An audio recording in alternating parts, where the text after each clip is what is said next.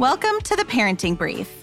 I'm your host, Jessica Stewart Gonzalez, an Arizona working mom and program director for the Maternal, Infant, and Early Childhood Home Visiting Program at the Arizona Department of Health Services. Being a mom is a tough job, but I know you'll agree with me that it's also the best job you can have. So, to help support you in raising your babies and toddlers, we're here to give you quick tips, helpful lessons, and guidance from parenting experts.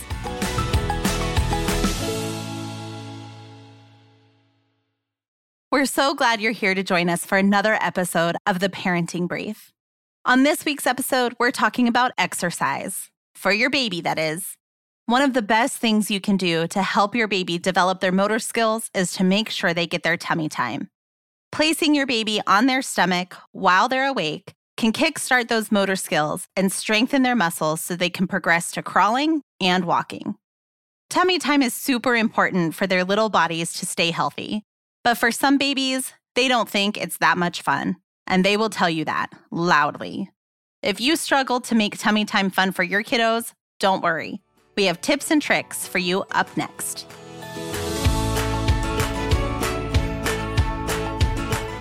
Here to talk about tummy time and how to incorporate it into your baby's daily routine is Rebecca Parlakian.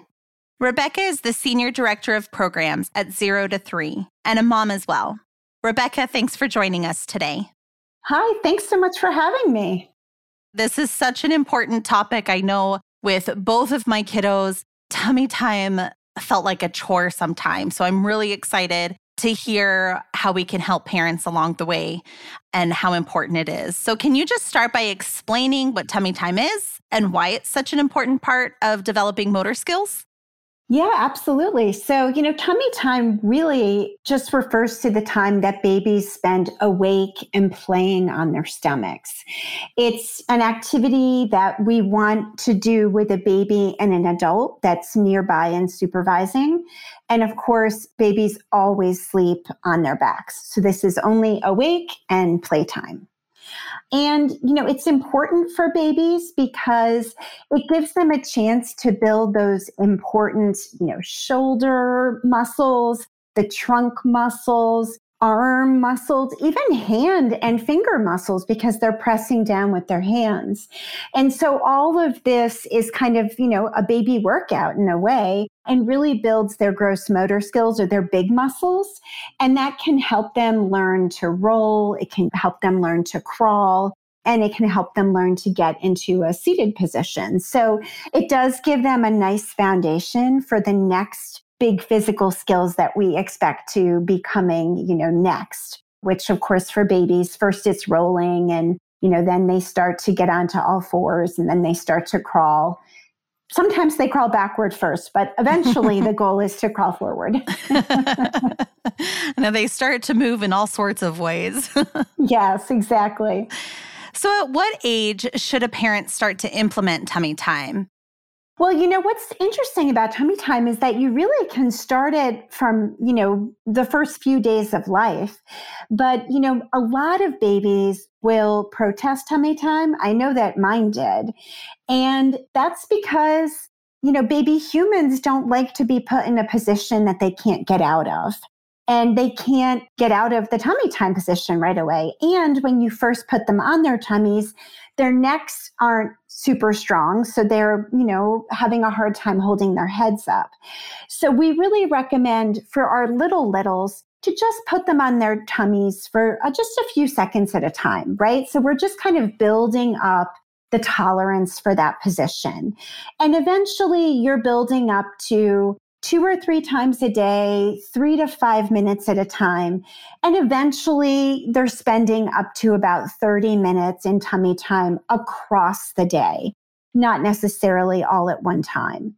And we start, like I said, when they're little babies and you know, you kind of continue tummy time until they're rolling because at that point they choose what position to be in, not us. What tummy time milestones should parents be looking for as their babies start to move more? Yeah, so we expect babies to roll from front to back and back to front at about seven months. So if you're doing regular tummy time, this is about the time, this period that you'll begin to see that happening. And usually babies will roll one way first, like let's say back to front. And then they kind of get stuck there because they haven't quite figured out how to roll back. So you may need to give them a little help here and there, but seven months we'll start to see that happening. And what constitutes tummy time? Is it laying on one of those mats or a blanket? Is it holding them? Like, what really counts as that tummy time? Well, you know, I think a lot of parents really have that vision of a baby on their tummies, like laying on a mat or a blanket or the floor and playing with a toy. That absolutely is tummy time. But if you have a baby like mine, then you kind of have to be creative sometimes with tummy time because they are just not having it. So, you know, other alternatives to tummy time is you can sit on the floor and put the baby over your thighs on their tummy, for example, and rub their backs and sing to them. Some babies will tolerate that a bit more. You can even transition them into tummy time by starting in a side lying position. So having them lying on their sides and, you know, we're laying on our sides facing them and we can talk and play. We can also think about tummy time even, you know, holding them chest in our arms, right? Or holding them over our arms. We really just want to give them opportunities to be holding their heads up, pushing their hands up.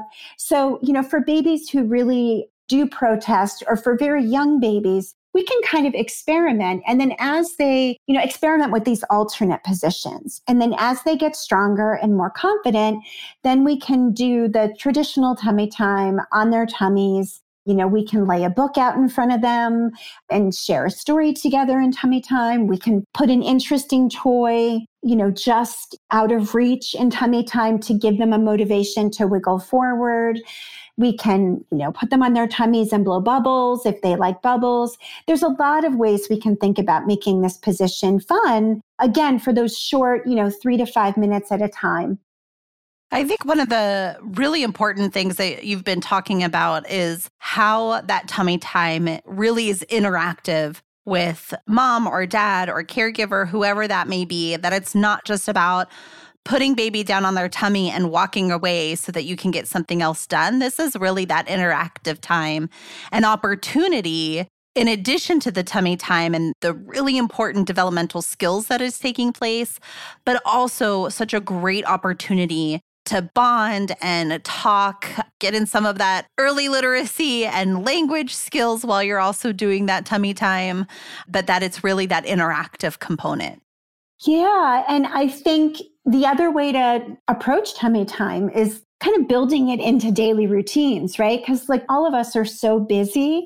It's just like, how can we, you know, add a little tummy time to things we're already doing? So, you know, one thing I would do with my kids when they, we were doing tummy time is like when I had them on the changing table, before I picked them up off the changing table, I will just roll them over onto their tummies for like 30 seconds on the changing table. So it was kind of like just this short little dose of tummy time, you know, after diapering. And how many times do we diaper a day? Like approximately 6 million, right? and it's the same thing, you know, when I would get them out of the bath, I, you know, we had like a fuzzy bath mat on our kitchen floor. I would put their towel over that. And then when I got them out of the bath, I would put them on their tummies for like 30 seconds again while I dried their backs and the back of their legs. So again, it was just this routine we already had that I was adding tummy time into. So, we've talked a bit about the benefits and the purpose of that tummy time. What are some challenges if babies aren't given the opportunity to build those skills? Well, I think one of the primary challenges that's been established by the research is the plagiocephaly, like, you know, having the flat back of the head from spending so much time on their backs. And of course, that's not a long term issue. It can be easily remediated. But I think that's sort of the primary thing that we see. We also, you know, see that children who have more tummy time did roll and crawl earlier than babies who were given less tummy time. But these weren't long term concerns. So it's not like, you know, babies who didn't have as much tummy time never learned to sit up or crawl or walk. I mean, they absolutely did. It's just we're seeing that babies who have the opportunity to build these muscles and build this coordination on the early side regularly over time, they master those milestones a bit earlier compared to other babies. Great. Well, thank you so much for your time today, Rebecca. And thank you for all of the helpful advice. Anytime. Thanks for having me.